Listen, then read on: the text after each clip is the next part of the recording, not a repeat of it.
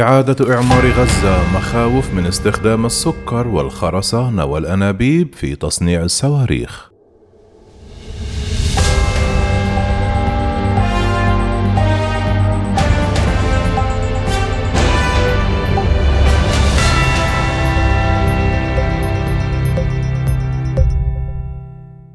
قال محللون ومسؤولون أن الحرب التي دارت بين إسرائيل والفصائل الفلسطينية التي انتهت بوقف إطلاق النيران يوم الجمعة أثبتت قدرة هذه الفصائل على بناء ترسانة من الصواريخ محلية الصنع باستخدام مواد مدنية وخبرات إيرانية إلى حد كبير.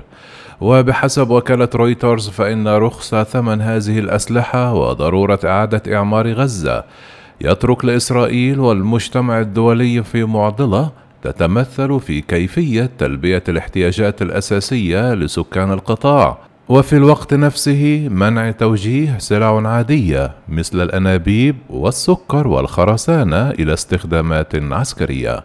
ولا يرى مسؤولون حاليون وسابقون إجابات سهلة إذ يقولون إنه من شبه المستحيل تطويق مساحة صغيرة نسبية مثل غزة والحيلولة دون تحول السلع المخصصة لإعادة الإعمار إلى صواريخ محلية الصنع. منذ عام 2014 عززت حركتي حماس والجهاد الإسلامي اللتان تعتبرهما واشنطن تنظيمات إرهابية صواريخهما كما وكيفما. وقال مسؤول أوروبي رفض الكشف عن نفسه اندهشنا أشد الدهشة لقدرات حماس هذه المرة فقد امتلكوا صواريخ طويلة المدى لم تكن لديهم من قبل وكل ذلك يرجع إلى إيران. ووفقا للجيش الإسرائيلي فإن الفصائل الفلسطينية أطلقت أربعة آلاف وثلاثمائة وستون صاروخا من غزة خلال المواجهات الأخيرة سقط منها 680 صاروخا داخل أراضي غزة نفسها.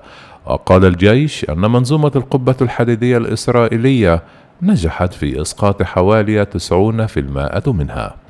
وأضاف أن ما بين 60 و 70 صاروخا أصابت مراكز سكنية بما يشير إلى أن معدل الدقة يبلغ نحو 15% وسقطت صواريخ أخرى في مناطق مفتوحة لكنها أثارت الذعر ودفعت الإسرائيليين للتوجه على وجه السرعة إلى المخابئ. وأكد المحللون أن غالبية الصواريخ كانت قصيرة المدى وبسيطة ومحلية الصنع على حد وصفهم. وقال المنسق السابق لمكافحة الإرهاب بوزارة الخارجية الأمريكية دانييل بنجامين تصنيعها في غاية البساطة باستخدام أنابيب معدنية وفي كثير من الأحيان تستخدم بقايا صواريخ إسرائيلية. وأضاف بنجامين الرئيس الحالي للأكاديمية الأمريكية في برلين من المستحيل فعليا أن تجدوا مكانا ما محكم الغلق بالكامل. وكانت من أسباب الاشتباكات الأخيرة التي بدأت بين إسرائيل وحماس في العاشر من مايو مداهمات الشرطة الإسرائيلية للحرم القدسي ومصادمات مع الفلسطينيين خلال شهر رمضان.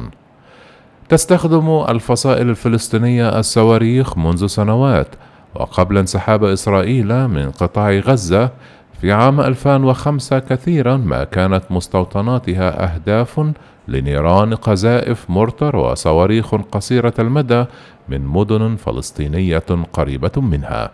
ولم تصبح الصواريخ السلاح المفضل لدى حماس إلا بعد ظهور الحاجز العسكري الذي بدأت إسرائيل إقامته حول الضفة الغربية وعبرها في عام 2003 مما زاد من صعوبة عبور المفجرين الانتحاريين والمسلحين إلى إسرائيل وتنفيذ هجماتهم.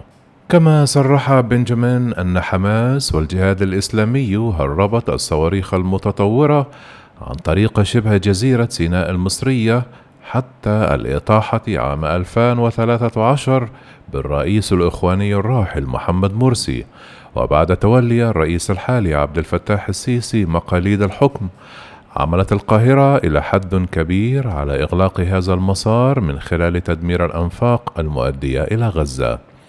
وأثارت حملة التضييق المصرية ما وصفه مسؤول إسرائيلي بأنه تحول استراتيجي من جانب حماس لتطوير قدرات محلية لتصنيع الصواريخ بمساعدة إيرانية من خلال سفر إيرانيين إلى غزة وسفر أفراد من غزة إلى الخارج. كما تقول مصادر إسرائيلية وفلسطينية الآن أن النشطاء يستخدمون تمويلا وإرشادات من إيران في تصنيع صواريخ داخل قطاع غزة. يصل مداها إلى 200 كيلومترا أو أكثر وبعضها مزود برؤوس حربية تحمل 200 كيلوغرام أو أكثر من مادة TNT المتفجرة وشظايا. قال مسؤول أمني إيراني أن حماس لديها الآن ثلاثة مصانع على الأقل تحت الأرض لإنتاج الصواريخ في قطاع غزة. وفي الأيام الأخيرة من جولة الصراع الأخيرة تباهى زياد النخالة زعيم حركة الجهاد الإسلامي بقدرة الحركة على ابتكار أسلحة من مواد عادية تستخدم في الحياة اليومية. وصرح يوم الأربعاء الماضي أنه على العالم أن يدرك أن الأسلحة التي يستخدمونها يتم صنعها من أنابيب المياه بعد أن حولوها إلى صواريخ. لا يشكل المال مشكلة بالنسبة لهذه الفصائل، فقد قدمت قطر بموافقة إسرائيلية تمويلا كبيرا لحركة حماس في السنوات الأخيرة بلغ وفقا لبعض التقديرات ملايين الدولارات شهريا لغرض أساسي وهو سداد مرتبات العاملين الإداريين. ومن الممكن بعد ذلك أن يتم تحويل جانب منها لأغراض أخرى. وقال المسؤول الأوروبي الكبير الأمر ليس في غاية الصعوبة إذ يأتي شخص من قطر كل شهر بحقائب المال مصحوبا بجنود إسرائيليين لدفع مرتبات العاملين الإداريين في حماس ثم يختفي. وأفاد دبلوماسي إيراني في المنطقة أن ملايين الدولارات سلمت لممثلين عن حركة حماس كل شهر تقريبا سواء بنقلها إلى غزة أو إلى دول مجاورة. وقال هذا لا يعني أن المال يأتي دائما من داخل إيران.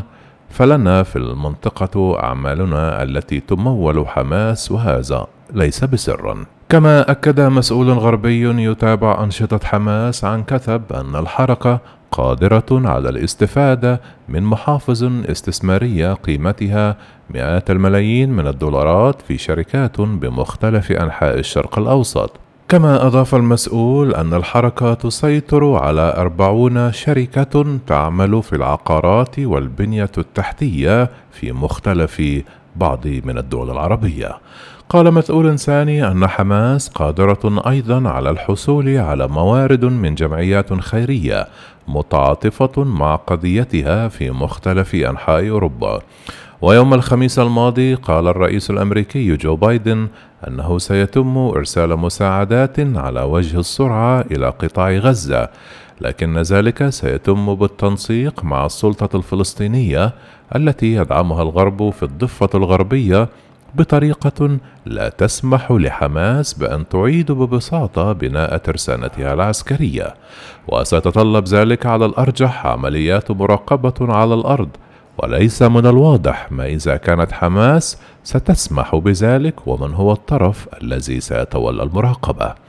وقال المسؤول الأمريكي السابق الذي قاد مساعي السلام بين الإسرائيليين والفلسطينيين دينيس روز أن طرفا ما ربما يكون المصريين وغيرهم سيتعين أن يكون له وجود فعلي في قطاع غزة لتفقد السلع المستوردة ومراقبة استخدامها. وأضاف إذا قالت حماس لا عندئذ سنسلط الأضواء عليها مشيرا إلى أنه من الممكن. الضغط على المسلحين بالقول نود أن نزود غزة بمواد لكن حماس لا تسمح لنا. وأوضح المسؤول الإسرائيلي لابد أن يجدوا أحد وسيلة أفضل لمراقبة ما يدخل قطاع غزة وكيفية الإشراف عليه وما يستخدم فيه على حد وصفه.